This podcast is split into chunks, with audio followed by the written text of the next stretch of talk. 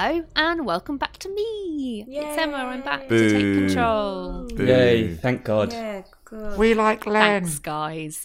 Uh, now that I'm back in the land of the internet once again, hurrah!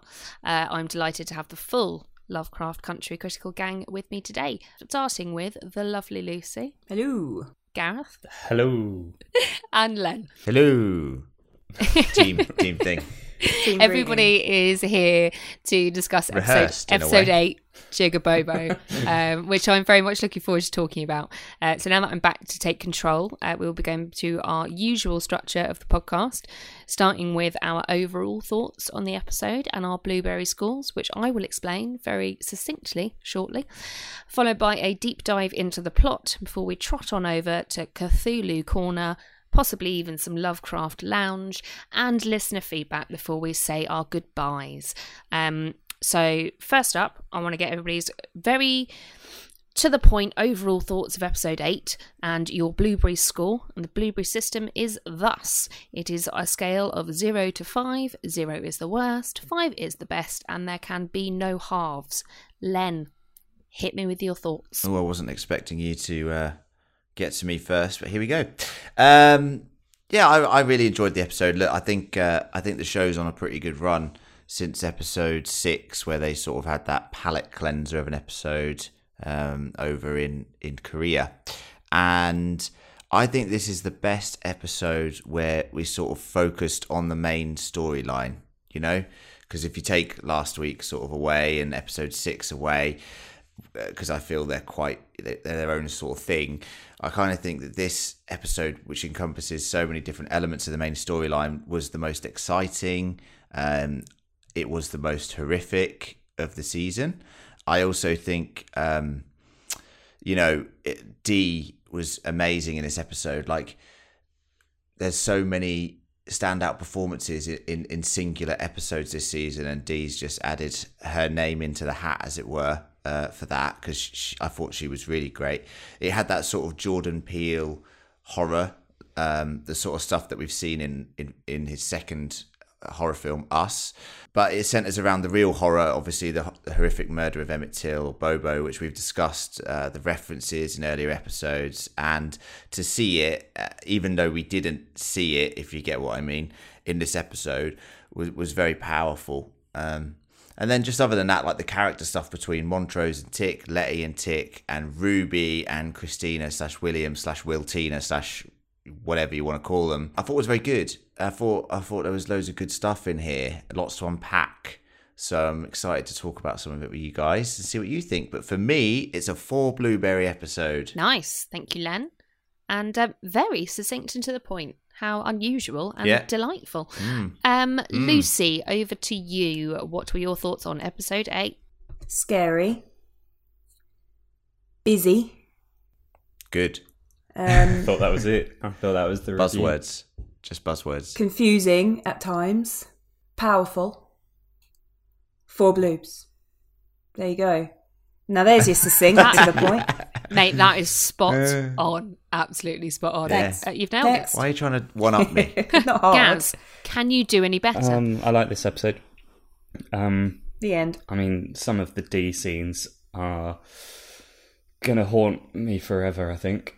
Um, and I'm looking forward to talking about them a bit more. I think I'll treat that as a bit of therapy. Group therapy. I think I think the horror was the best horror that um, that we've seen personally, um, and it uh, I, I think it was very Jordan Peele esque. I think that's that's absolutely spot on. But in addition to that, there was some uh, really good sort of character moments in terms of some of the conversations that were happening.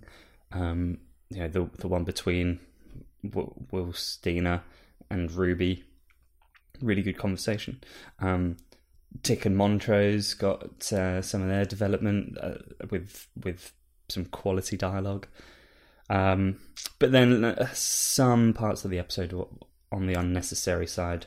Uh, there's a, a very meta book situation that I'm sure we'll discuss. Um, There's uh, the, the the scene with Christina at the end again. You know, without going into details, I just found it unnecessary, and it's a, it's a thing that this show does. Um, it, it falls into the trap of being gratuitous or um, ultra violent unnecessarily, in my opinion.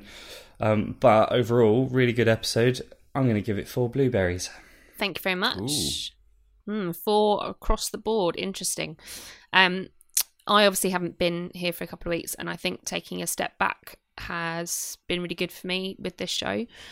Um, a lot of this really hit me in the feels. Um, you mentioned a few things there, guys, like Wiltina and Ruby, Montrose and Tick. Um, but this episode also scared the absolute shit out of me, and I am 100% never going to sleep again. Ever. Ever again. Um, and for both of those things, I think this is the best episode of the season, and I'm giving it five bloobs. Ew. Oh, God, She's there you back. She's back. Ooh. The crazy school. She's back. Let that sink in, team. Let that sink in. Um, Interesting. Yeah, I think- it is a good episode. It is a good episode. Yeah. five five is not a, a, a mad score at all. I think uh, I think it's good. I think it's a very good episode. So I, I respect your decision, Emma. I respect it. Don't it. worry, Emma. Len agrees with Yeah. you and is allowing you to have that Thank score, God. So that's thank fine. the Lord. I won't edit you out. I won't. I won't Don't, edit you no, out. That's how you that's can't I am edit me today. out. I'm the bloody host. Be a bizarre podcast. Just no Emma, nothing. Um, No, I mean four, four's a good scores, and I think for me, just having seen the last, I watched episode six and seven yesterday. Um, I watched episode eight today, and I think watching them all on the back of each other, this then really brought everything back together for me. So yeah, excellent. But before we dive into a very very full plot, I am going to hand over to Len for a little advert break.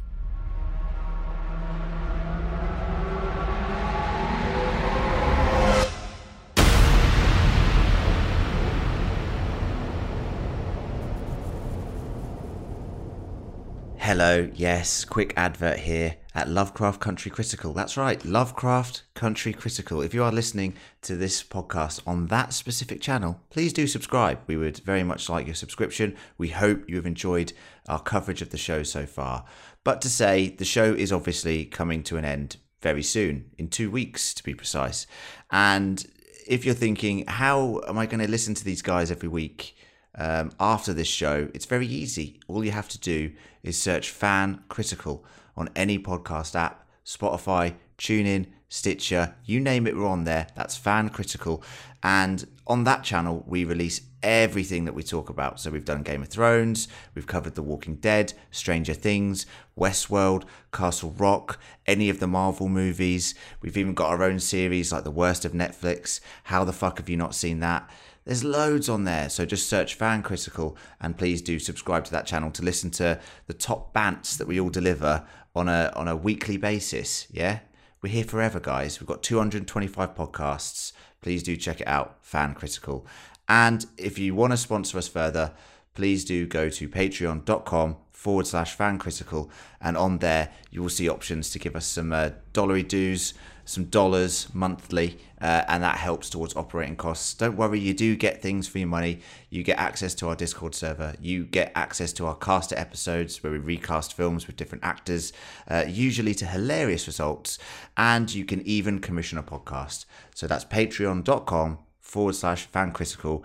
Everyone who supports us, we appreciate everything. We appreciate reviews, we appreciate subscriptions, and any financial support. So thank you everyone for listening. And back to Emma in the studio.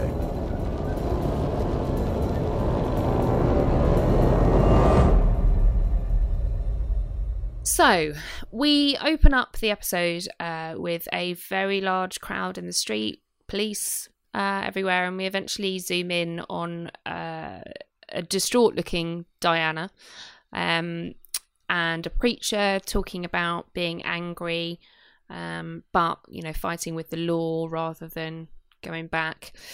Um, and there's some interesting moments here, but essentially the sum is that we're at the funeral slash wake of Emmett Till, aka Bobo. Um, it's a very challenging open, I think.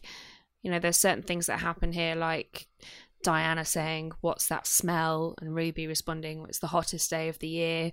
Um, one of the things that we know about the tragic story of Emmett Till is that his mother displayed his body to show what had been done to him. So clearly, without being too grim, that's what what that's all about.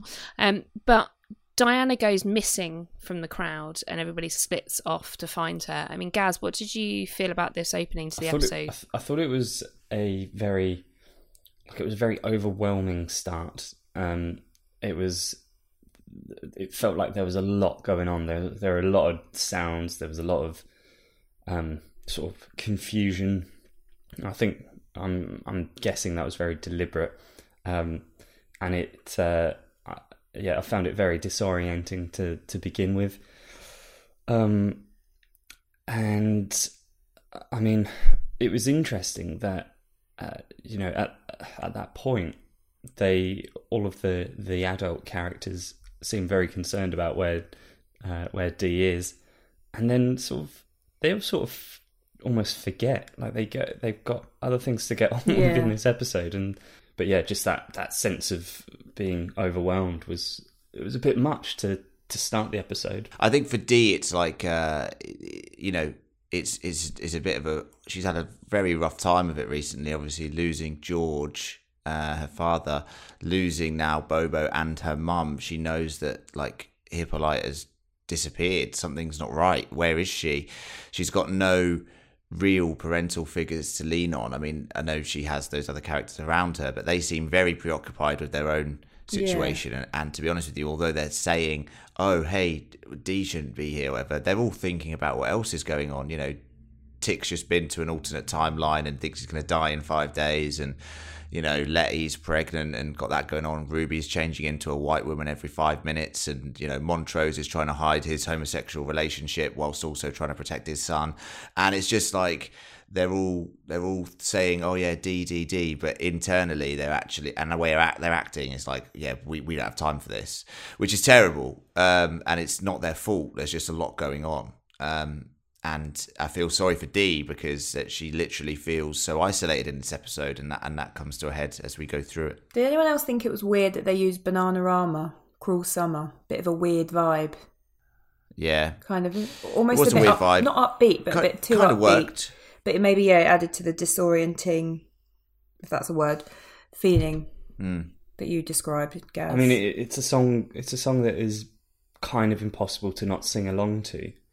Um, And this isn't. this not isn't the sing-along, is it? Singing It's not a sing. Bananarama, is No. it? It's not. A, it's not a sing along, is it? No, no. we hit the credits and then we return to D and she's wandering down the street she's looking in the window of the amusement arcade um, and the place is basically deserted she's clearly really struggling to deal with her emotions and um, there are a couple of girls that come out of the arcade laughing and she starts throwing stones at them which is understandable um, you know i don't mean, think she what are they knows quite how at? to yeah, manage they wave her at her. Why are you waving? they've been in the arcade They're just stop being weird. They're eating ice cream and just giggling at. How do they not Like, know what's happened? What's going on here? Yeah. It's pretty insensitive. I mean, the store next to the arcade is closed for Emmett, it says on the sign, which, you know, kind of tells you anything. But before we can get any further with this, um, that wanker, Captain Lancaster, turns up, doesn't he? Um, And I don't know why I'm laughing about this because it's awful. So he corners her in the alleyway and starts to interrogate her about where Hippolyta is and asking her, like, what do you know about magic? And Dee's response is like, what you mean in like fantasy books? And while he's doing that, his mate's drawing some symbols on the floor. Um, and then the floor starts to like vomit maggots out of the cracks in the paving. Lancaster is chanting, then he spits, then she can't Mm. breathe, and then they kind of leave her in the alleyway, pretty traumatized. Lucy, um, how do you feel about maggots? Well, we had a bit of a maggot discussion earlier, didn't we? When people don't collect your bins, you end up with maggots. So that's that on maggots. But um, yeah, it was it was really disturbing Missed that because bit of the chat, did I? yeah, yeah. Don't worry. Quality stuff. Can we repeat it? Get it. Get it in this pod, please. Is that a Patreon? That's a Patreon only uh, snippet. That one. So sign up to The saga of patreon.com bin. forward slash fan critical. Jesus Um, Christ. You'll have access to our exclusive bin chat. It's really good. It's really good chat. oh, this is a horrible bit. Um, so yeah, Okay, maggots sorry. are but it's just it is a really creepy scene because you don't know what they're going to do because this is the police in the 50s with a young black girl. Like, we've seen that nobody really gives a fuck about, like, in authority, gives a fuck about what happened to Emmett Till. Um, so you don't know what's going to happen. And then what they actually do is really, like, really creepy and gross. Um, but I thought it was interesting that you said, you guys said at the beginning about no one's really listening to um, Dee and no one's really actually concerned about her. So it's quite ironic in a way that they do this spell so she can't talk to anyone. It's like, well, no one's really listening to her. So who's going to listen to her if, if she was to tell anyway? Point. I mean, so this was really interesting for me because I know what happens to the equivalent character in the novel, um, which is similar, nowhere near as fucking creepy. I mean, Len, for you, it probably would have been the same thing. Um, how did you feel about the way they've adapted this for Dee? Yeah, I mean, I think the thing is, I feel like this spell is. uh, I mean, first of all, I don't like Captain Lancaster in the show. I think he's just weird and Don't like him in the book either. he- yeah. I mean, he's a horrible character, but I mean, at least in the book, he's a bit more nuanced. There's a bit more to him. In this, he just seems like a fucking idiot and a horrible, horrible man. Um, the spell stuff that they do to Horace in the book, I feel like it has more of a purpose. Like, like in the show, it seems like they just go, "Oh, we should just killed her," because that's the way it goes at the end. Whereas with Horace in the book, there's more of a long game. They're trying to essentially find out what more about Hippolyta because they know she was at the observatory. She's back in the book, um, and you know, so they're trying to get to his mother in the storyline. Obviously, Horace is D in the uh, show. So it was it's a horrible scene. Um, the spell with the restricting of actually saying anything is actually very well described in the book, and I thought they did a pretty good job of it in the show too. Yeah, I agree. I think I actually liked it better. I mean, I hated it. It was horrific, but I liked it better than what we had in the book with Horace. Um, everyone's gone off to look for Diana. No one is looking in the right places. Um, we see Letty go back to the house to look for her and find GR sitting there. But before we get into that, Tick goes off ostensibly to look for Dee. Um, but actually, what he does is he meets Christina, or Wiltina, as she will henceforth be known, in a tomb, which is not the you know the most creepy place to meet anyone ever, um, and asks her to teach him how to cast a spell. What he actually does instead of bringing her the pages is he gives her the key from the orrery.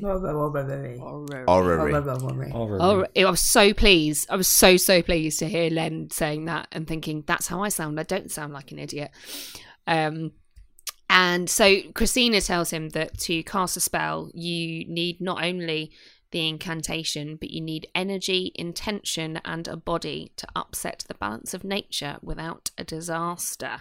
Uh, so Christina shows Tick a protection symbol and then says, Right, I'm off to achieve immortality. See ya.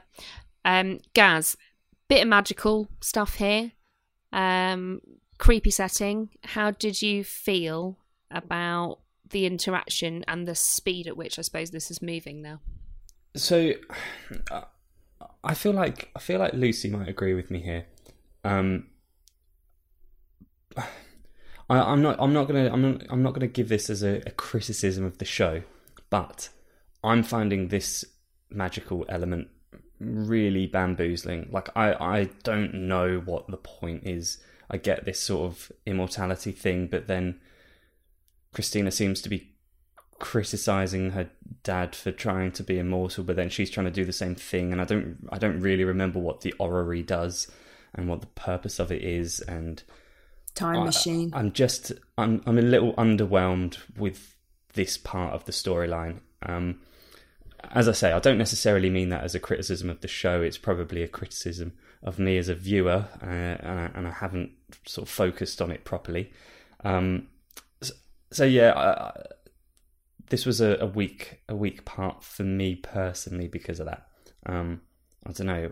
I, I I didn't find the tomb setting particularly. It was quite a cozy. Yeah, it's tomb. nice, It's very nice. clean. If, Very uh, lovely in there. If ever, yeah. Well kept. Whenever I was going to a tomb, No mag- no maggots. No- No, maggots. no at all. maggots to be seen. It's absolutely fine. maggot-free tomb. But I did agree with you, Gaz. Yeah, I think the magic stuff. What annoys me, and I think you see it, it hinders so many shows. But when there's like rules and about how magic works, and then a lack of rules, and it's like sometimes they're so concerned about how all these like spells and incantations work, and other times it's like it doesn't seem to matter at all. And I think that can be quite frustrating. And yeah, I, I agree. Like the use of magic in this in in what Christina's trying to achieve is a bit it just seems a bit irrelevant in context of say what Ruby's doing even like it, I could get that a bit more than what Christina wants I think it's a bit challenging, isn't it? Because it's been a bit rushed with Christina and a bit confusing. So it's hard to know if she really knows what she wants, I think. I mean, what what does she want? just immortality. I mean, it, it's muddled. Like in the book, I think you get a, a grander sense of the fact that this is obviously Caleb Braithwhite, but he's acting on his own volition. But it's more you get more of a sense of the order, like how vast it is, how far it spans, and and how this greater natural philosophy, as they call it, because they don't like calling it magic in the uh, book, and I I hate it every time that the show says magic. I'm like, oh, that is lazy. Stop saying, stop saying that, please. It's magic. Um, yeah, it's just magic, isn't it? Um, and I think in the book you get a better sense of that. Like you get a sense that there's a bigger world out there. And in the show, obviously you get that, but because we've just got Christina slash William slash Wiltina as now our main focal point for the sort of magic, um, it, it, it, kind of loses a bit of that sort of mystery to this to, to the to that element of the show. I think. I think because they've wrapped up um, the original natural philosophy magic storyline with the Wiltina storyline, which I like, has made it's almost diluted it a bit. So neither part of it makes quite as much sense as it would have done if it was just one or the other. Um, Well, I take it. I take it back. Then I do mean it as a criticism of the show. yeah it There is you it's valid I validate you be guys confident in your criticism. Yes, it's Um, not my fault. Well, look, let's go back to Diana, uh, who returns home to find Montrose there. Um, yeah, I'm sorry, Lucy, we've got to talk about it. We've got to talk about it. Um, she basically bursts in, you know, bursts out and says, "You're lying to me." Um, you know, she knows that Hippolyta is missing. If she knew about Bobo, she'd have come home. Um, and she locks herself in the bathroom, puts on a baseball cap, turns on the radio to ignore Montrose as he starts telling her a, you know, a, s- a s- a story that sounds like it, it could be quite emotive.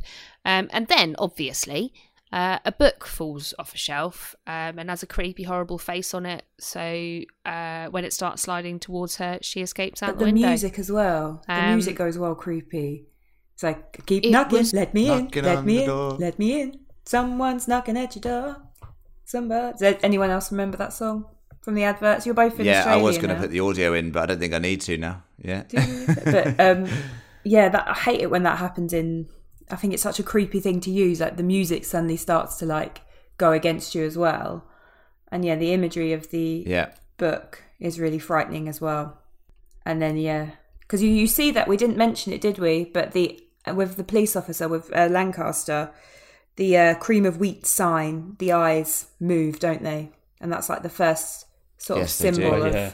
of what's to come. And I was wondering Yeah, if it was going to be like, well, the adverts are going to try and get her, but it was much worse than that. Yeah, and I think I think the book here is Uncle Tom's Cabin, which is like a a very famous text in terms of uh, you know some people say it, it, it sort of helped the American Civil War in a way. Uh, it was a very important piece of literature, um, and the we'll we'll talk more about the app sort of demons that she sees No, thanks, later it's on. um, fine. We've covered them, I that think. mimic that Covered them. It's fine. that mimic. Yeah, Don't worry about that it. mimic. That mimic. Uh, the um, okay, cool. right, I'll stop talking. No. I'm joking. I'm sure we'll, yeah, as you say, we'll talk about it a little bit more as we go. But yeah, it's important to kind of recognise that um, this book, as you say, Len, it's sort of it, it, it was credited with being a, a major help in the, the abolitionist cause um, when it came out.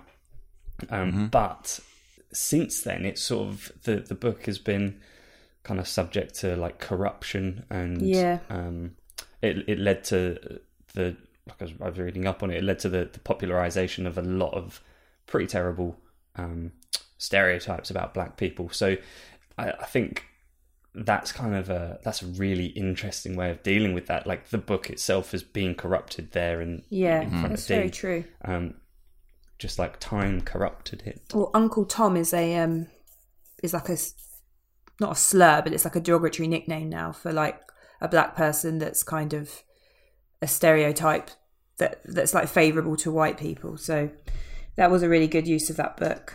Ruby now turns up at Wiltina's house, and uh, some really rude dude outside is uh, is saying like, "Are you the maid?"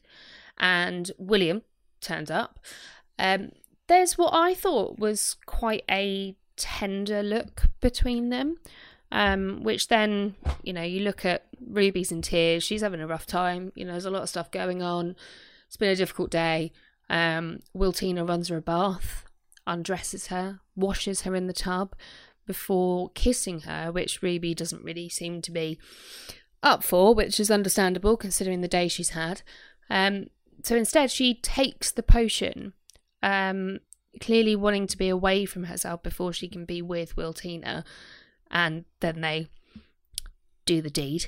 And um, what I did think was slightly grim about this, because I really liked the two of them together, was her changing mid coitus, which was was grim, but also weirdly powerful and like emotive. Like it was visually grim. There's a lot to talk about here because it's like, what the fuck is going on? Like, who is telling the truth and what they're saying?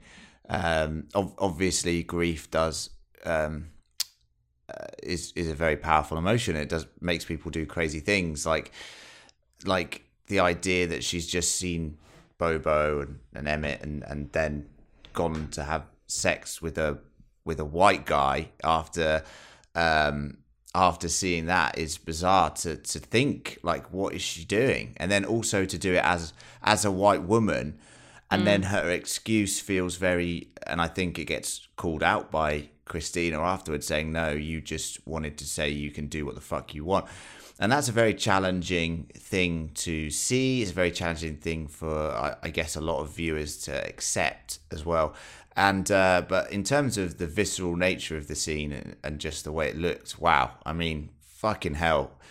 Uh, the special effects on show in this scene are out of this world good out of this world good. Like that is impressive what they did here i mean from a technical standpoint the scene is is beautiful it's horror that is beautiful in a way um and the use of the music as well is fantastic i, I don't know just everything about this scene was like just I couldn't take my eyes off of it, and um, for, for for bad reasons in terms of narratively, and for very good reasons in terms of just how incredible the scene looked. Um, so I loved it. I loved it. I thought it was a great scene.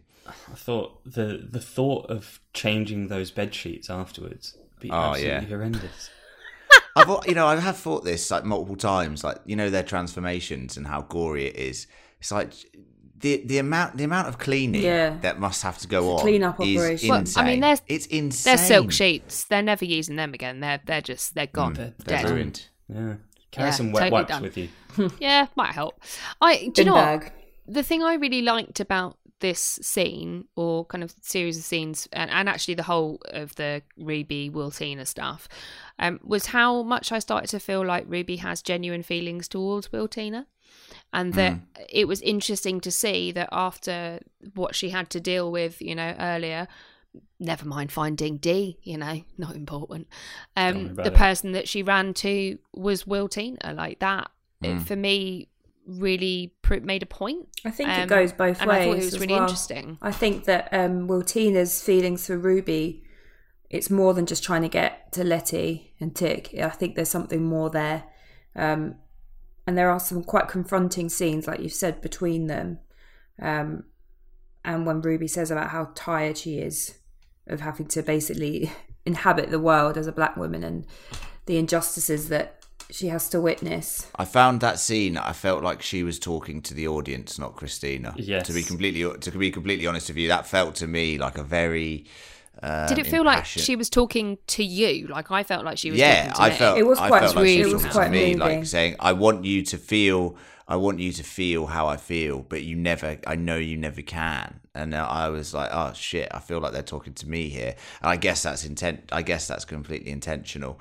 At the same time, just to talk about Christina, um, you know, she's getting into bed with the devil here, Ruby. I mean, I don't believe Christina for a second, to be honest with you. Um, there may be something in there, but I think that's.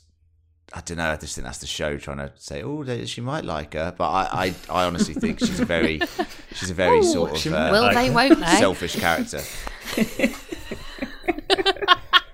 Well, you I- don't know. She I- might like she might it. like her. That's what I'm getting from this. Hmm, don't know. Don't know about that. Um, do you know what? Why don't Why don't we talk about that scene actually now? I know it's sort of jumping around the plot, but it feels like the right moment. Um, so Ruby comes out, and Wiltina's now Christina. She got that blood out pretty quick, um, Flawless. and she looks amazing, like genuinely amazing. Her wardrobe in this show Yes. is stunning.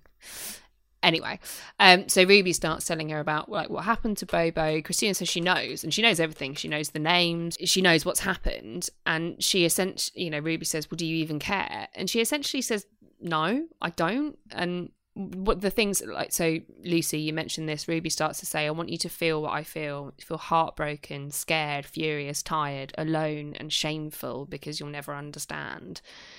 And she wants her to feel guilt and I felt that so hard as a viewer of this show. I, I felt like, you know, and you're right, and even the styling of the shot. So you had Ruby talking to Christina, and we, all we could see was the back of Christina's head, and it felt like she was just saying it to every single viewer in front It was the- a very- you know, who's watching the show. It was a very powerful performance. Um, and I think it's true. Like if you think every time, like every couple of weeks, there's there's a news of another brutal murder of you know a black person in America, usually by the hands of the police. And we we I'm sure we all feel like horrified by it, but then it passes, and then you have the next one. But to be like a black person in America or anywhere, I guess it must just be so tiring. Like you're constantly confronted with sort of the evidence of your place in the world like that. And it, it was a really powerful moment. I didn't feel like I was being preached to because it did fit in with the show. And I remember, like, this is what I was saying about Christina's privilege. And we got a bit of feedback that kind of took it, didn't agree with me when I had said that. But I think this kind of is evidence of that, you know. Ruby's going through all of this and she says it to a, another woman and she's like, oh, I don't care. And she can also use her privilege to turn into a man. So, yeah, I mean, that's kind of what I was talking about when I said about how Christina's privilege means I don't feel sorry for yeah, I, her. th- I, you know, I agree with you, Lucy. Actually, um, you know, I say that from a, a, a white woman's perspective, but I do. I, I think you're right, and I, you know, one of the things that Christina says is that, um, like, I don't care. I don't think you care either, really. Um, I think actually you just wanted to hide from the fact that you are a woman who wants what she wants. Well, let's move on to something that none of us like, shall we? Um, so, slight bit of jumping around in the plot here, listeners. Don't worry, I have not missed anything. We will come back to it. Um, so, Diana is out around town. She's at a subway station, train station, and um, it's a bit crowded on the platform.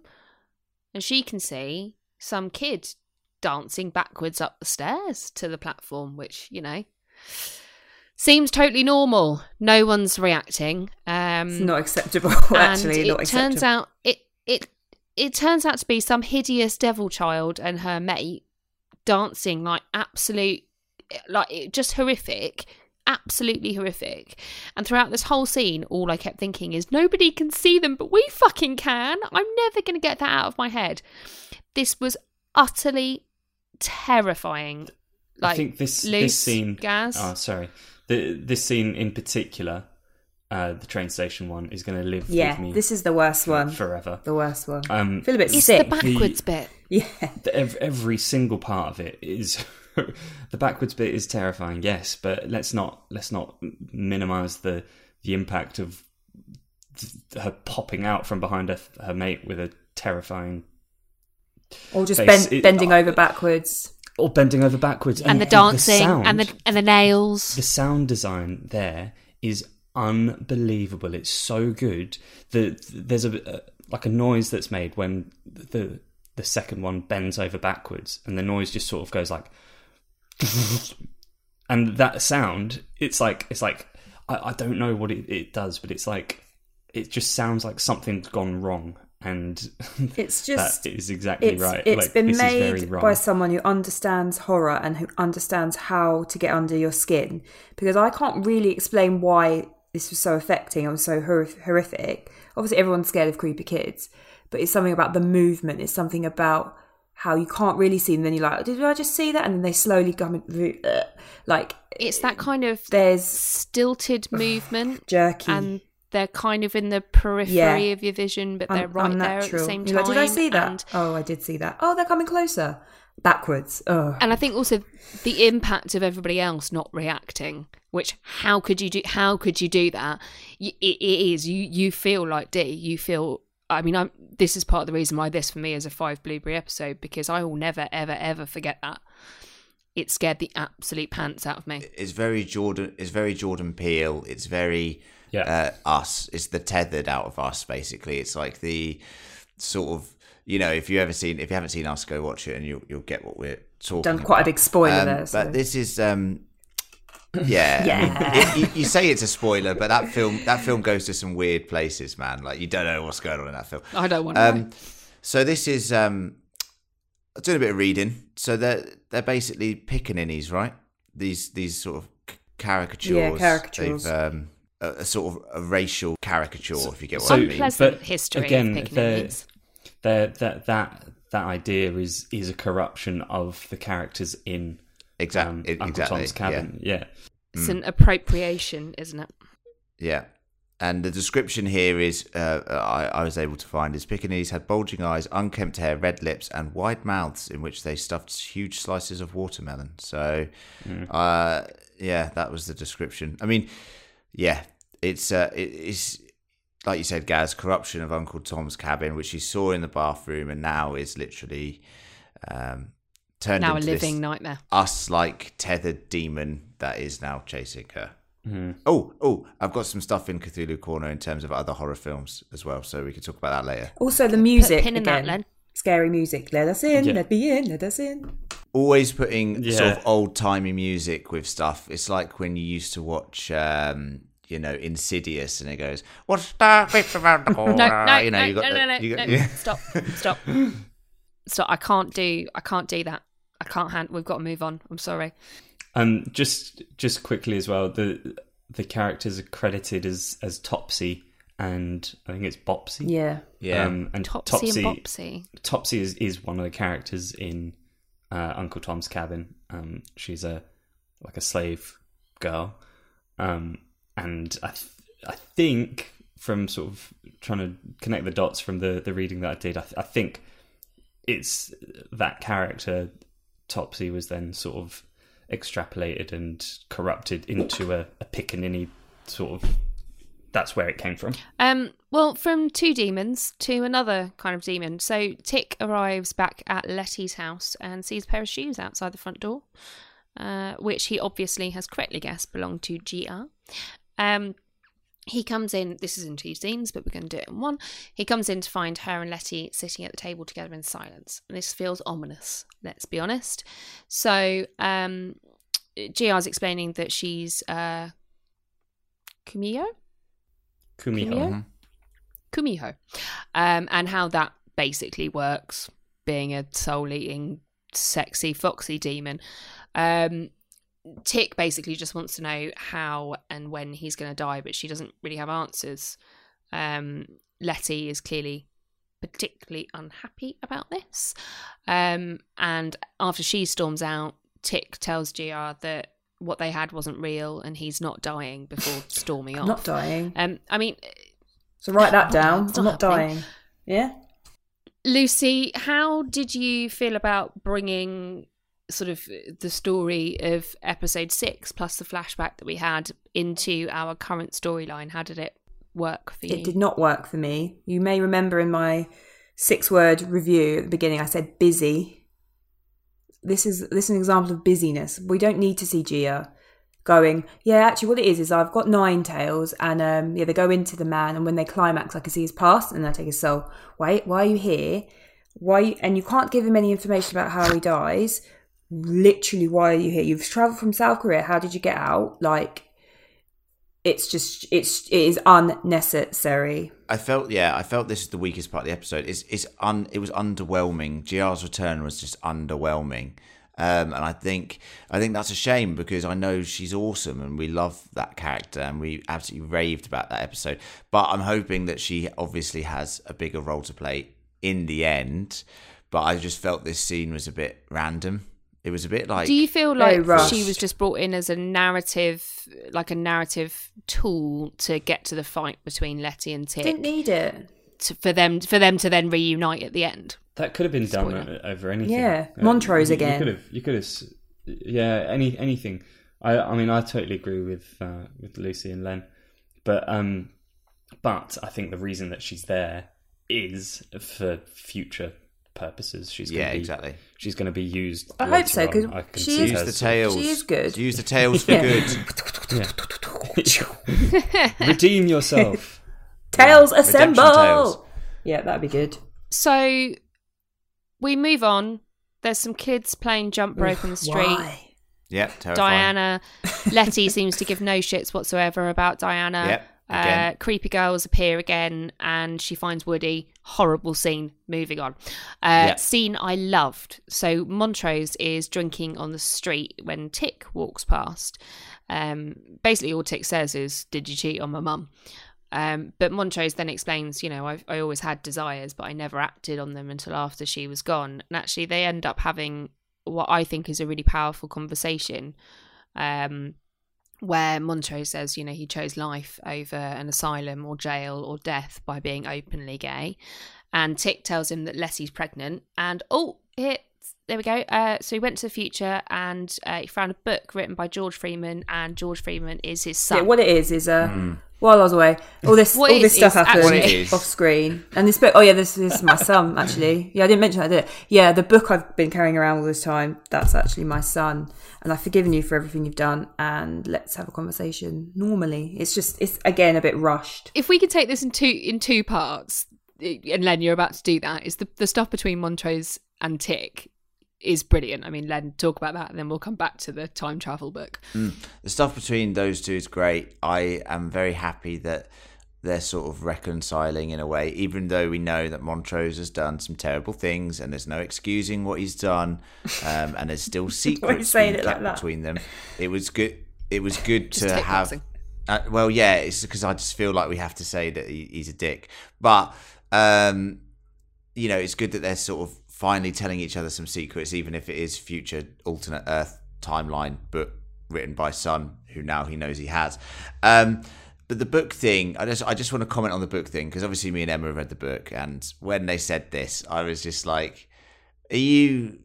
Come on, that's Taking a the too, fucking piss. it's a bit too. It's a bit too. It's a bit too meta for me. I mean, it's like it's like come on, come on. I know what you're doing, but it's unelegant and it's also just a bit. It's just it's just lazy. I found I found it a bit lazy.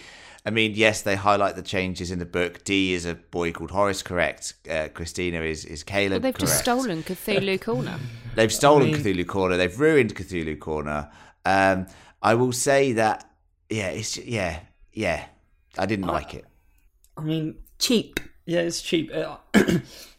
I don't know if it's like I don't know if lazy is the right word, Len, because uh, it's also it's also pointless. I mean, I'm sure I'm sure maybe it will mean something in a bit, but at the moment it feels really pointless and it's like, hey, look how clever we are being meta and I, I don't understand. There's nothing there's nothing added by this. And then he's like well, the only differences are that um, George survives Arden, and Yeah. uh, and and D is a boy called Horace, and Christina is also a man. Um, Imagine so, that. right, why, have I you- can tell- why are you I doing can- this? Is it I in the can book as well? free- I- I can tell you for free. the The ending is wrong. So I tell well, you that I was going to say, So the only other things we find out about the book is that, um, well, for a start, Tick says he jumped through and that he was shoved back through the portal by a woman with a robotic arm um, with the book. Um, the other thing it says is that in the end, Christina sacrifices Tick to become immortal, and this is the narrative structure that allows Montrose to say, "I will sacrifice myself with the intention of saving you and my grandson." Um, and that's kind of that's where it moves us on. But I, I agree. I think it's pointless. All I will say is just quickly is the only way it can sort of work in my head is obviously we talked about last week being like quantum leap and going through different alternate earths and stuff. And there is a part of me that does quite like the idea that we are in an alternate earth of the show.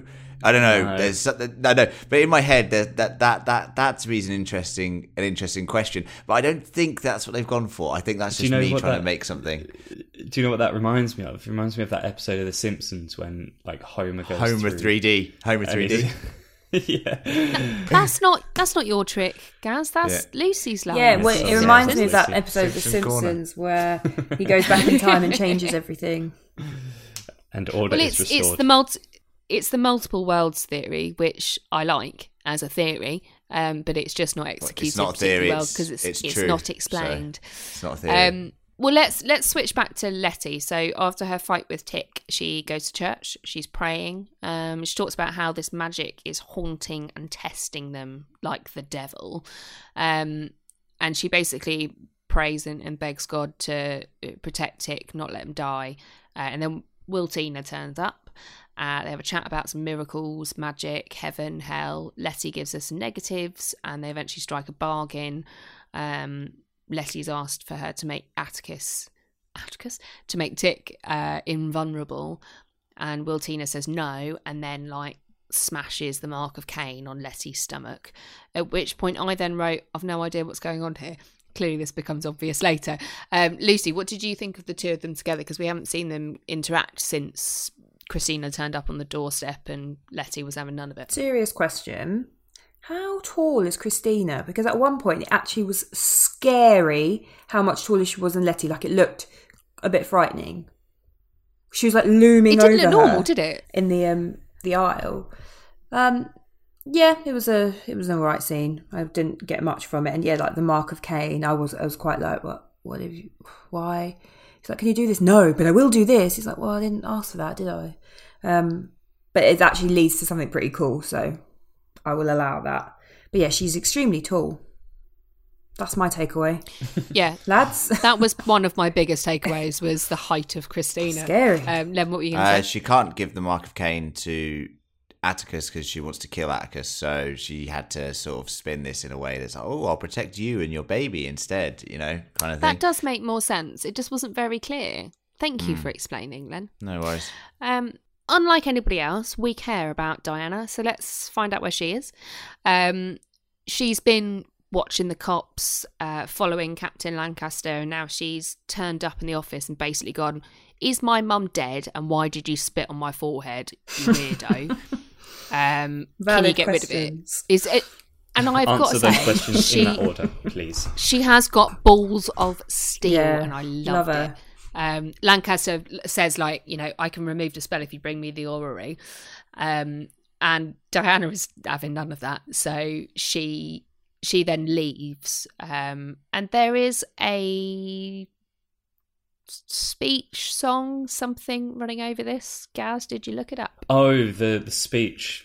It's from 2018, I think, Yeah. isn't it? Um, I can't remember who it, who it is, but it is 2018. It's a recent speech. It's uh, the young lady talking about how black girls are, are forgotten. Um, and they should have a name. and they, sh- yeah, it, it was. It's it's a thing that the show has done on a regular basis, which is to use these uh, very historical speeches, moments over um, important scenes. And as we've said, we've mentioned this several times. Most of the time, I think it's worked pretty effectively, uh, and I thought this was good. I had no Yeah, issue with this. I, I thought this was very worked. empowering. I thought it was brilliant. I, I thought this was empowering. I thought the stand that she takes against uh, Lancaster is very powerful, and, and like we said, so uh, it's that sort of call to action that uh, I think uh, worked very well here for Diana because it's the moment where she's like, "Fuck this, I'm gonna fight back," Fuck you, and that's pig. something that Montrose said to her earlier in the episode. He was like, "You, they're coming for you. They don't- you don't know when they're coming. They're coming for you, and you better go down swinging." And literally, that's what we see uh, at the end of this episode. Mm. Nice. I, I thought, I, I mean, I, I misread this. I thought that she was going to like befriend the demon girls. And Jesus. And they all have ice them- cream. Have them come and attack Lancaster, and That would have been would cool. been then do fun. like I'm sorry if that if that happened as a scene. Like she's like, right, come over here, stop this. This other guy's a dickhead. Let's go Yeah. screw him up. I would crack Our up. common What is that? enemy. Is the white man. Look, No, he uh, spat well, on my forehead. I just thought she. I thought. I thought at this point she's running away from these these girls because they look terrifying, and I mean, let's be fair, they're acting terrifyingly as well. But um, what what what happens when they actually catch up to her? And I thought that's what I thought she was waiting in the alleyway for them to come up to her, and then then then Come like, on, guys. There's the real enemy. her. Yeah, and then they would all go and attack Captain Lancaster. But thank thank God you're not writing the show. Thank God. well, It's like let's- Powerpuff Girls Revenge or something. Oh, love I, it. I think Uh, it's I think it's a great idea. They could be like Power Rangers, in fact, all combine and become Yeah. like super. Super. Power Ranger. Jesus. Christ alive. Um, well, while we're all having a laugh, there is one scene in the show that really did make me laugh. So Montrose and Tick, I've written here, are doing their spells. Um, and somehow, when he's like practicing reciting the spell, Montrose chooses that moment to tell Tick that he's dyslexic. I mean, at that point, be like, right, you're off spell reading. Yeah, duty. Yeah. at that point, You're- you're, you're not allowed to read reading. This is quite important. You could to be able turn me into read. anything here. And then what I so I was already giggling at that, and then he starts saying the spell, and then at the end he says "Amen" and crosses himself, which is not funny in itself, but for some reason that just really cracked me up, and I couldn't stop laughing. It might have been hysterical laughter because I was still terrified of our two little girls. Um, but did anyone else find that really funny? Not as much as you, no. No, just me. No. I thought it was funny because he's alright. like his Lol. admission that he's dyslexic. It's kind of like it's like almost cover for his, his real admission of of something he didn't know about, which is that he's uh, homosexual. Like, I know he's, they've obviously already covered that, but it's just that's what I kind of thought it was like a callback to. Well, it's just me that found it hilarious then. Let's move along. Who wants to talk about Wiltina hiring two blokes to beat her up, tie some barbed wire around her neck, attach her to a wheel and throw her in a river? I'll just say I didn't like it. Um, personally, I I, th- I thought it was unnecessary. I thought it was. I don't. Mm. I don't think. I think. I think the show made a decision to not sort of show Emmett Till, mm. and Which I think is good. That's a good decision. I think because because it's more it's more powerful sometimes. Like not showing those things is something that we know about. Like that most of the audience knows about, and people who watch the show know about. Yeah, go on, guys. I I, I just want to say I thought it was a good decision up to this point to do that. Yeah, well, and I, and I think in, in doing that, what they decided to do was focus on the the emotional impacts of it rather than the, the physical nature of the of the crime. And then this is a decision that sort of spits in the face of that decision. Um, I, I mean, I, I don't I don't know. Maybe there's some subtext that um, that people can interpret, given that it's a a, a white woman who experiences the the the same death uh, in inverted commas. Um, but for me, it was just it was just really brutal and graphic and unnecessary. Um, I, I I could have done without it, and I don't really see what purpose it serves for Christina as a character. if it's trying either. to show her like humanity. But i think it was kind of showing what had happened obviously to this like 14 year old boy on the body of a white woman who had that it happened to her. There's no way that it would have been it would have gone unpunished. Um and whether that's what they're just trying to show like this is what happened to him. Here it is this is exactly what happened. But this happened to a white woman who's a not going to die and b had it actually happened there's no way that the injustice that emmett till and his family had to endure would have happened so but i agree that it it was pointless because is she is she is it trying to teach her empathy or is she like I wonder what that would have been like because I actually prefer her as a character if she's just cold blooded and just doesn't care like I don't actually Yeah. need her to do that to get empathy so I, I agree that it was a misstep it was extremely brutal and hard to watch yeah, it was very difficult to watch. And I think the problem with it is that we don't get an explanation for why she has chosen to do this. Um, and that I think takes away any of the impact that might have been intended behind it. We are we're nearing the end of the episode now, and we've got two storylines that we follow. Uh, we've got Letty, Tick, and Ruby, and then we've got Diana and Montrose. Uh, Len, which one of those should we discuss first before we discuss the other one? Hmm. I think Letty and Ruby first, and then we'll end with the the the, the mental moments, I guess.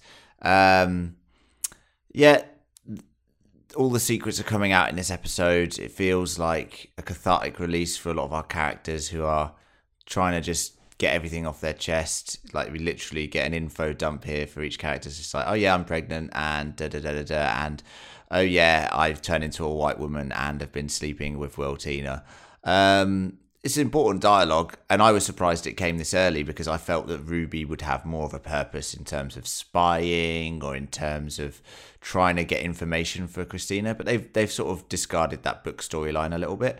Um, so it seems that basically it's just nice to have these sisters telling the truth to each other and and, and sort of reconciling a bit more um, after you know last week's episode.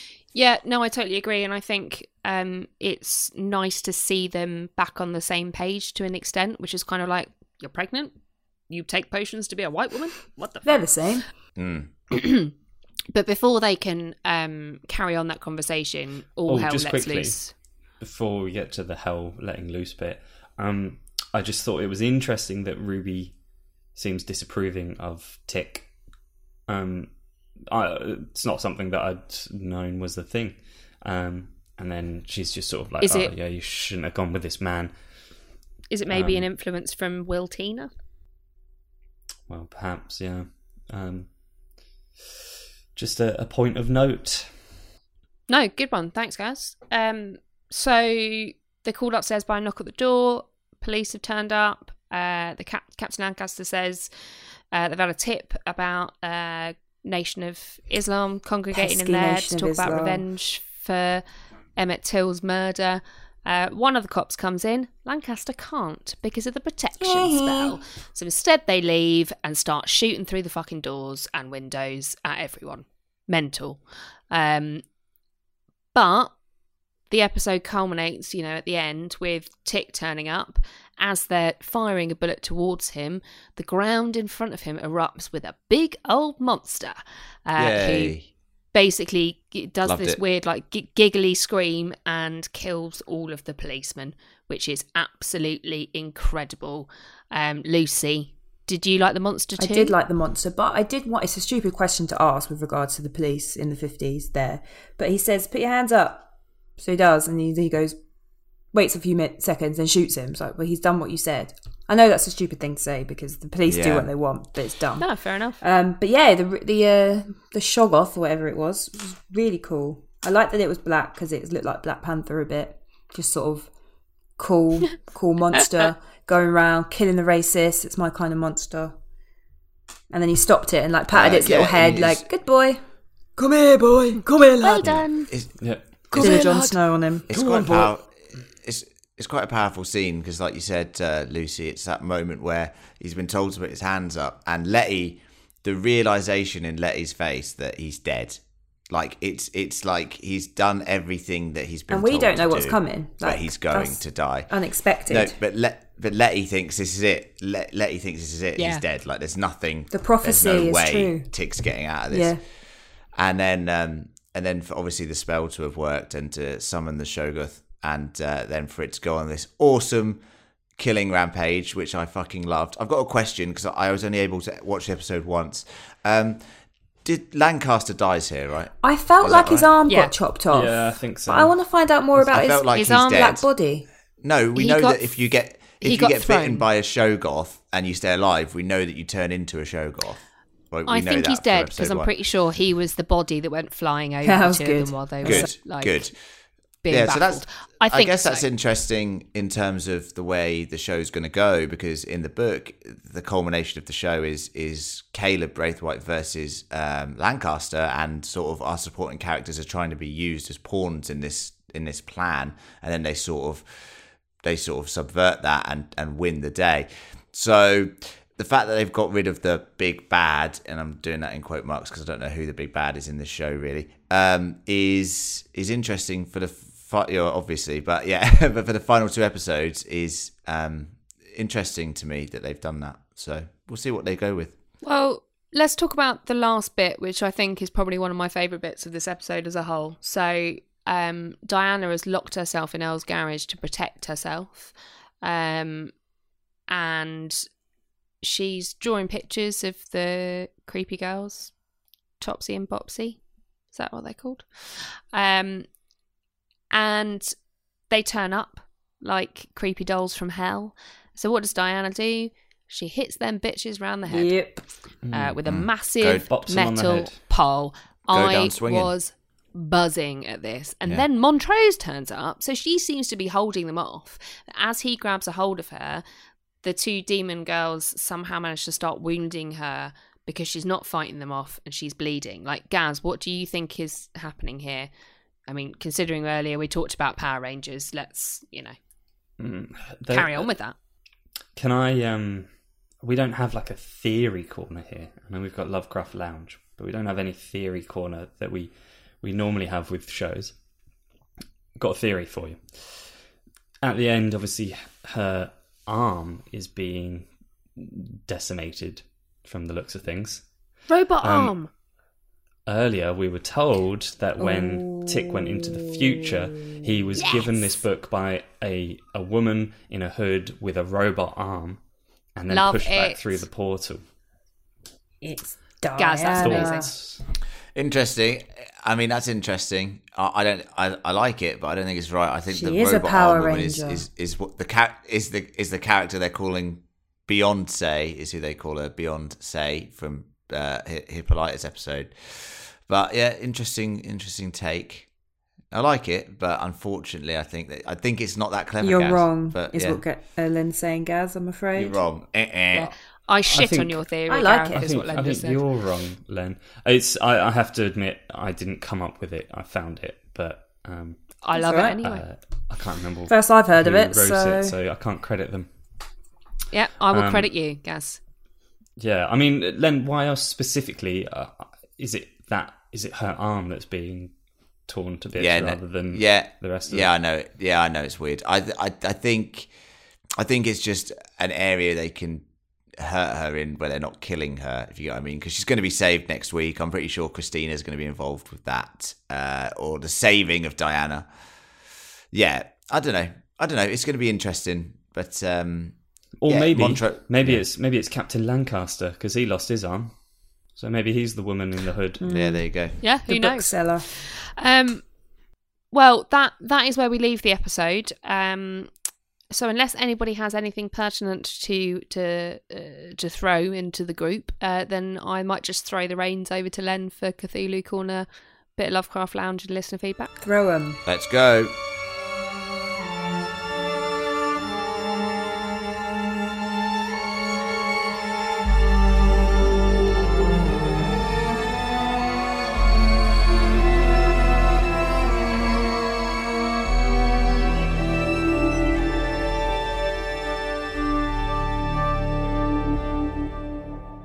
Hello and welcome back. Yes, I'm here for Cthulhu Corner, and uh, yes, all hail Cthulhu. Yes, I am here. Gareth is now just deposed from Cthulhu Corner after last week's terrible showing, um, and I'm back.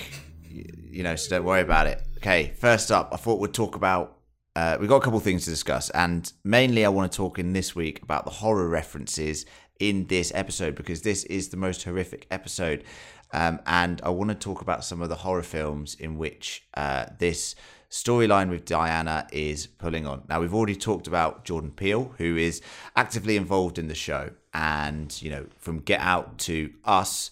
Um, and if you haven't seen Us, I do implore you to go watch it. It is an interesting horror film, which got critically very mixed reviews, but I, I, I actually really enjoyed it and that involves the character of the tethered, and it's this sort of idea that there is an alternate version of you that is it has been sort of persecuted and is evil in a way, or what we construe to be evil, um, and that is definitely something that we're getting with these. Um, these, these what Topsy and Bopsy is that what we're calling them? Is that is that what you said, Gareth? Topsy Yep. and Bopsy, Topsy and Bopsy. That's what we're getting with with Topsy and Bopsy.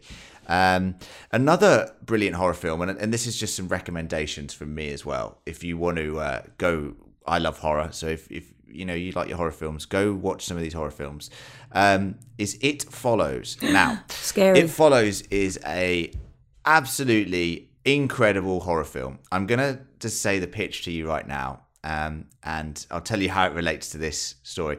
The pitch of the film is a it's a basically a sexually transmitted disease, but instead of like it actually being a disease, if you have sex with the person who is haunted by this monster, that monster then chases you, and this monster will. fuck? It never runs. It never sort of jumps or anything. It just walks at a very steady pace. It can be anyone or anything. It can be a loved one. It can be something you're scared of. Um, it changes its appearance and it can just follow you. And when it catches up to you, it kills you, obviously. And then it goes on to the next person before you that it slept with. So the idea is to create this chain of people. Now, the way it relates to this episode is just because the it was very reminiscent to me of the way these girls were just consistently moving in the same manner, you know, doing this weird dancing, twitching thing, and moving towards the characters, sometimes in the back of frame. And in that film, the use of framing and the use of this, uh, like sometimes there'll just be a long scene of a character talking, and in the back background you just see this this person getting closer Yeah. and closer and closer, and it's terrifying. Um, so if you want to watch a, a truly harrowing horror film, I would say go watch It Follows. It's a very good one. A couple other references, obviously The Shining. Uh, we know lots about Stephen King here. Twins, you know, terrifying. I want to talk a little bit about Nightmare on Elm Street as well because that's a heavy influence here. The jump rope scene um, is 100% lifted from Nightmare on Elm Street. You know, one, two, there's, you know, someone's coming for you. Yeah. Three, four, there's a knock on the door. Knock on the door, going back to the song, all that sort of jazz. So, Five, six, you're all dead. yeah. yeah. Um, so if you haven't seen Nightmare on Elm Street, definitely go watch that. It's a hilarious horror film. Um, you know, I'm sure you guys might find it all scary because you sound very sensitive to horror things. The rest of the members of the podcast I'm talking about. But, I uh, live alone. Of course, I'm terrified. Yeah, It it's was a comical scary, all right? horror film. At the time, it was scary. I No, I'm talking we were about the kids, show. Let's face it. the show was scary. Oh right, yeah. I mean, I, personally, I felt it was. oh yeah, the- Nightmare on Elm Street's hilarious. I wasn't scared of the show, to be honest with you. I, I thought it was the most horror. Len, show's you're been, so but I wasn't scared of it, but You're just. Ugh. I know I'm very brave. That's that's what I want people to take away from this is how brave I am. And that's it for horror references. Uh, but I wanted to talk about the book, and in the book, so difference here is obviously we're talking about Horace, and now everyone knows that it's Horace because of the meta conversation that we had. Um, but in the book, Horace is chased by a devil doll, right, Emma? Um, the devil doll, a tiny but sort. it also has yeah. the face of um, the guy from uh, a particular food or The paint store. advert or something, doesn't it? Like yeah, um, yeah, yeah, yeah. It's it, and basically, it's this tiny little doll that's sort of been brought to life um, that only she can see, and it sounds pretty terrifying. Um, but it's kind of comical horror again because it's like the kid from Pet Sematary. yeah, but even smaller. Like we're talking like Yeah, but it's you- like that kind of. it's like a little little doll you know the way i could describe it is i thought we were going to get this because in the fourth episode of the show when we were in the Braithwhite exhibit in the museum there were a couple of these like devil doll type figurines in the exhibit when they did that sort of raiders of the lost ark episode um and I was like, "Oh yeah, there's the devil doll. We're going to get that." And I guess now it's just an Easter egg for us uh, book readers. But I thought it was interesting. I actually think the way they went is better in the show. I, I think the doll would have been comical, like because you know if anyone's seen some B movie stuff with little devil dolls running around, it it always ends up as comical. So this is a way more horrific sort of interpretation of the book. And that's it for Cthulhu, Corner this week. Um, But now, of course, we move on to listener feedback. We don't have a jingle for that, so just make one up in your heads. But uh, Welcome to listener feedback. We're gonna hear from you. Knocking on your door. feedback. Okay. Uh, Knocking on your door. Got some feedback for you. Okay, right. Um, first up, we have an email from Cat. Uh, Cat Salomons. Salomons. Cat Salomons. That's how you say it. Uh, hi, I love the podcast, and I just wanted to email in about the latest episode. I am. So this is some some of this feedback. Will be talking about older episodes. Uh, How does she ha- type with a little pause? Good question. Uh, and how fantastic I thought that episode was. My mouth was actually agape during the Hippolyta scenes. Hippolyta scenes, sorry. Uh, I'm going with my interpretation of her name again. Uh, once I ate some weed chocolate and I was lying in bed, and then whoosh, I was up there in the stars and I could go anywhere and do anything, and I had a choice to do that or go back to my life. Well, because I have two awesome kids and a wife, I chose to go back. I've had bad depression throughout my life and often felt like I had no choices, so this felt very powerful, like it was really my choice. The episode with what happens to Hippolyta really resonated with me. It was awesome. Thanks for making a great podcast. Thank- Cat from the Aw, Netherlands. thanks, Thanks Kat. for listening. Cat from the Netherlands. And you know what? So lovely. I lovely. I didn't get to speak about that episode. Um, bang on. I think that there are some parts of it that you can take definitely to be like, I can feel empowered by this. Yes. Mm. Good for you. Also, stop eating weed chocolate. I want I some mean, weed chocolate. keep doing it because it's hilarious. Sounds I- delicious. it sounds excellent. Mm. Um, thank Send you some the in. Recommendation. Uh, Don't really. Next, God, can you imagine? Get that through customs. Next up, we have an email from Dan. Hello, I recently found your podcast after searching for a forum for intelligent discussion about Lovecraft Country, and I was not disappointed. So, about. Uh, Oh, well, yeah, yeah, good. Don't worry. Uh, I like Came that each of us you have instead. Different interpretations of the episodes. This provides me a deeper appreciation of the show than listening to a single critic's opinion. It may seem like old hat by the time you finish with Lovecraft, but I would love it if you would cover HBO's Raised by Wolves. It's another show that I find myself thinking about for days after each episode. I'm sure I'm not the first to suggest this. Regardless, you have a new loyal listener uh, in me, and I look forward to all your future podcasts. Sincerely, Dan. Thanks, From- Dan. Co Co Coquitlam, British Columbia, Canada. Gareth, Coquitlam. Ooh, You've heard of Canada, haven't you? Um, You've heard of Canada? No, I know Canada. I, yeah. Um, no, well, obviously, you know, uh, over on, on the west coast, it sounds beautiful, but I've, I haven't heard of the specific town. There you go. Thank you very much, uh, Dan. Next up is an email from Kristen. Love the podcast, guys. I just wanted to comment that I assumed tick. Oh wait, I didn't. We didn't answer. We didn't answer that thing from Dan. Uh, yeah, Dan. I would say that. I would say that uh, covering Raised by Wolves is something that we did discuss after the fact. And the thing is, we ha- we kind of have to plan these things in, I'd say, months in advance. We decided we were covering Lovecraft Country probably January, something like that.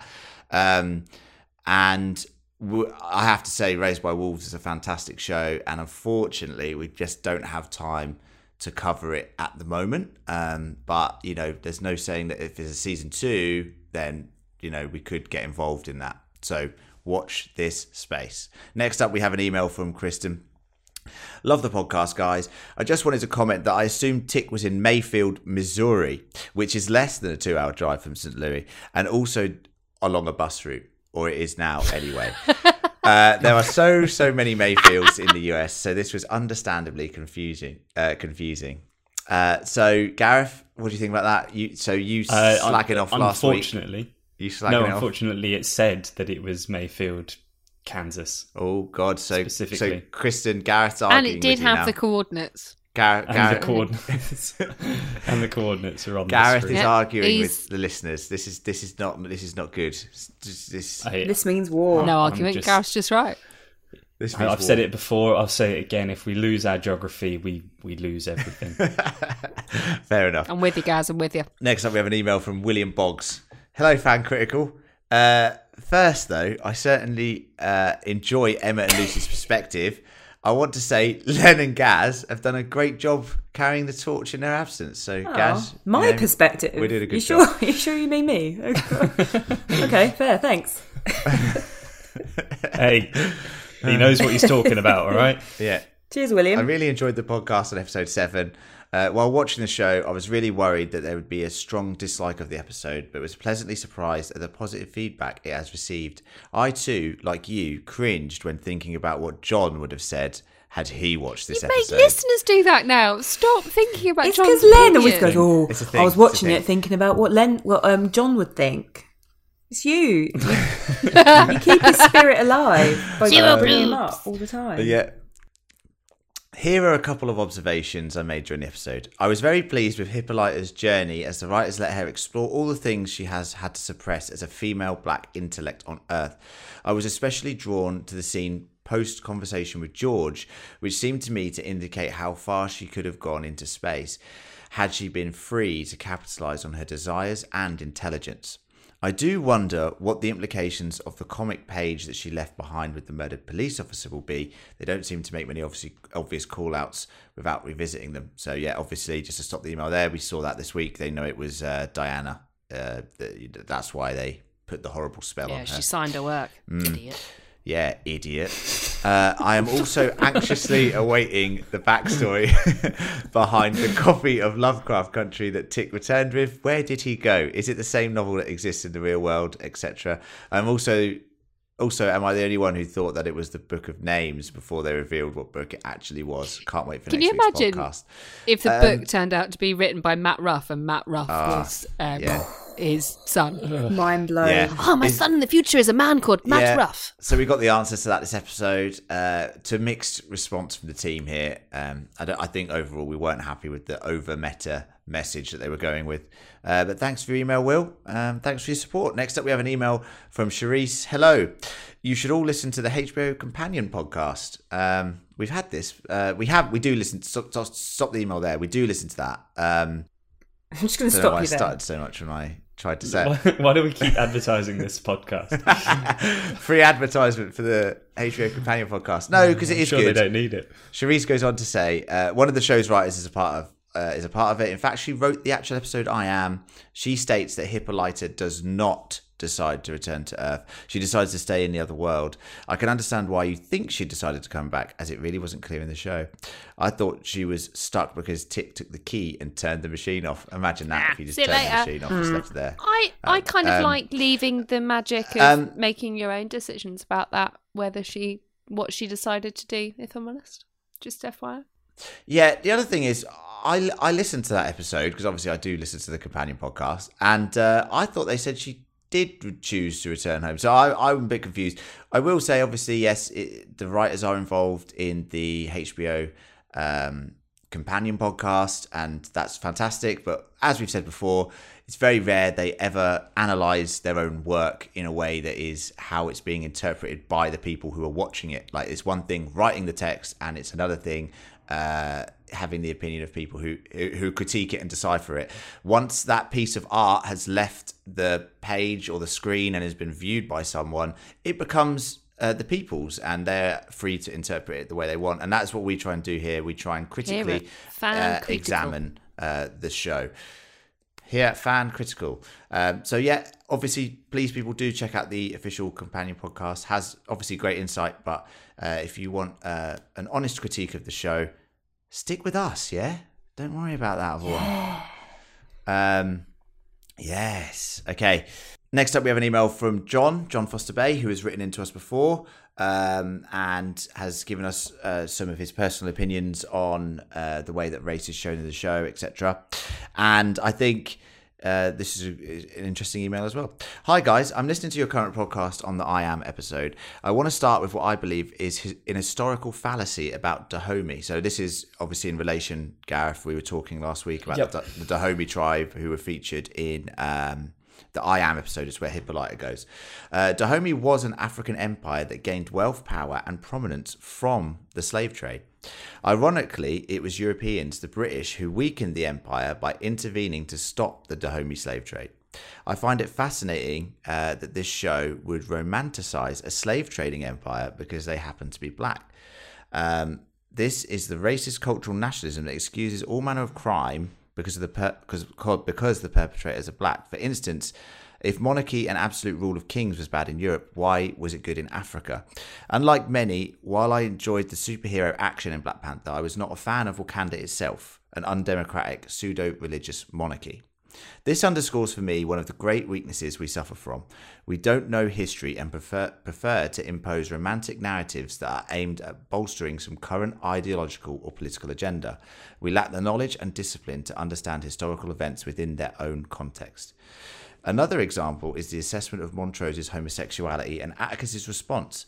I think it should be understood less in terms of race or current attitudes about homosexuality, but contextualized in terms of prevalent attitudes in the 1950s. Indeed, our current perspectives on homosexuality are at best 20 years old.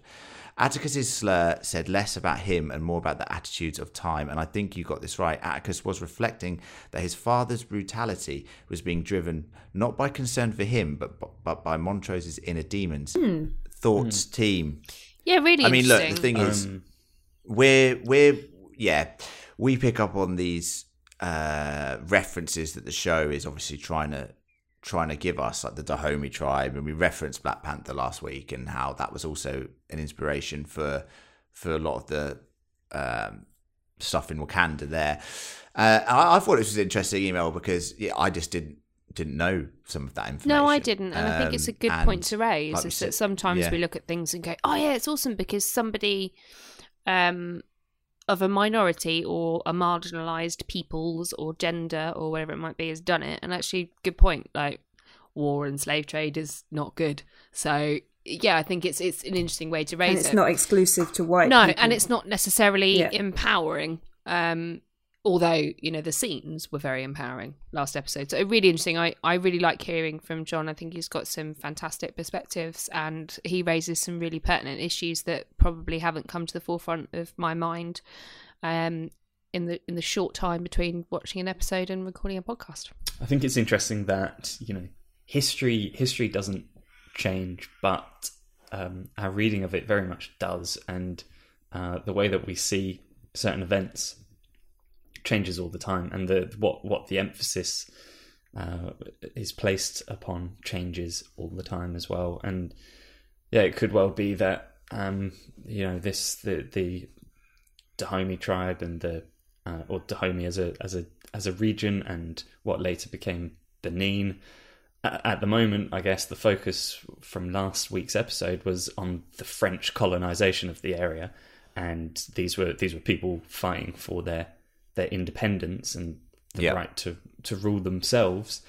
Um, but but yeah, there is there's there's more of a history there. That's just jumping in at one point, and so you lose you lose all the context that came before that, which I think is what John's sort of pointing out. But um, you know, the, it's impossible. It's impossible, really, to look at any historical event and consider every other bit of history that came before it, because the, the, that's just that's a virtually infinite amount of time that that you can't you can't put that context into a snapshot of history. and it's all it's, not all possible. cause and effect, isn't it? So how far back do you go? Exactly, exactly. Thank you very much for email, John. Uh, always, as we said, uh, a great perspective, one that we didn't have. Next up, we have an email from Tanisha. Uh, hi all, I've been a listener since Watchmen and have been a fan ever since. Uh, if you haven't listened to our Watchmen coverage, please do go do that. And if you haven't seen Watchmen, HBO's Watchmen, go do it right now. It's a fantastic show. That's that's Len talking, not Tanisha. uh, I'm sure she echoes my thoughts. Um, Because you sounded just Yeah. like her. yeah, back to the email. I I absolutely enjoy uh, when HBO does a series around books. Unfortunately for Watchmen and now Lovecraft Country, these are books that I've not read. That being said, you guys have been an awesome companion pod to listen to. I've never had the chance to write in uh, as you produce your podcast faster than I can usually process my thoughts on an episode. But I wanted to take a moment to tell you that I think you do great work, John included. See, John still lives on. Spirit of John. Um, I also wanted to add uh, that I'm an African American woman living in Atlanta, Georgia, by the way of Los Angeles, California. I'm not a product of the generation highlighted on the series, but many of the stories and details mentioned I am well familiar with. It wasn't taught in school, but my parents, relatives, and other elders made sure we were aware of these stories. Lastly, I know it's been mentioned many times, but I think you do a great job of approaching the subjects of race and class in the US. I simply wanted to reiterate reiterate it. Again, thank you for all your hard work. It's very much appreciated. Apologies if this was too long and it was all over the place, as I really wanted to get this out before you put out your podcast. Thanks. Love that, Tanisha. Thank you. No, thank you, Tanisha. That's a lovely Thank email. you. Uh, no, thank you. Yeah, you. We try. no, Yeah. uh, I hope we're we're trying. We're definitely trying. It's. I, I think this sh- this show, as we discussed, uh, has involved a lot more uh, reading on our parts, especially, and a lot more deep diving. And um, there's nothing wrong with that. That's good to show that, as we said before, challenges you, makes you want to learn about the world, learn about historical events, try and put those into the context context of events that are happening now, etc. And I think uh, I think that I think that we're trying our best, basically, and we're doing as best as we can. Um, but we want to thank everyone who who is stuck with us throughout this season. And uh, yeah, with two more episodes to go, so I'm sure there's lots more deep diving to be done. And that's it for listener feedback. Back to Emma in the studio. Amazing. Thank you to everyone that's written in, and thank you, Len, for bringing that all into a lovely listener feedback Cthulhu Corner montage. Um, that's it from us today for episode eight, but we will be back next week for episode nine, the penultimate episode of the season, uh, entitled Rewind 1921. And I'm going to leave you with that as I say thank you to Gareth, Thank you. Len, Cheers. and the lovely Lucy. I've been Emma, your host, Ah, thank and you. we'll see you next week. Bye. Bye. See ya. Goodbye.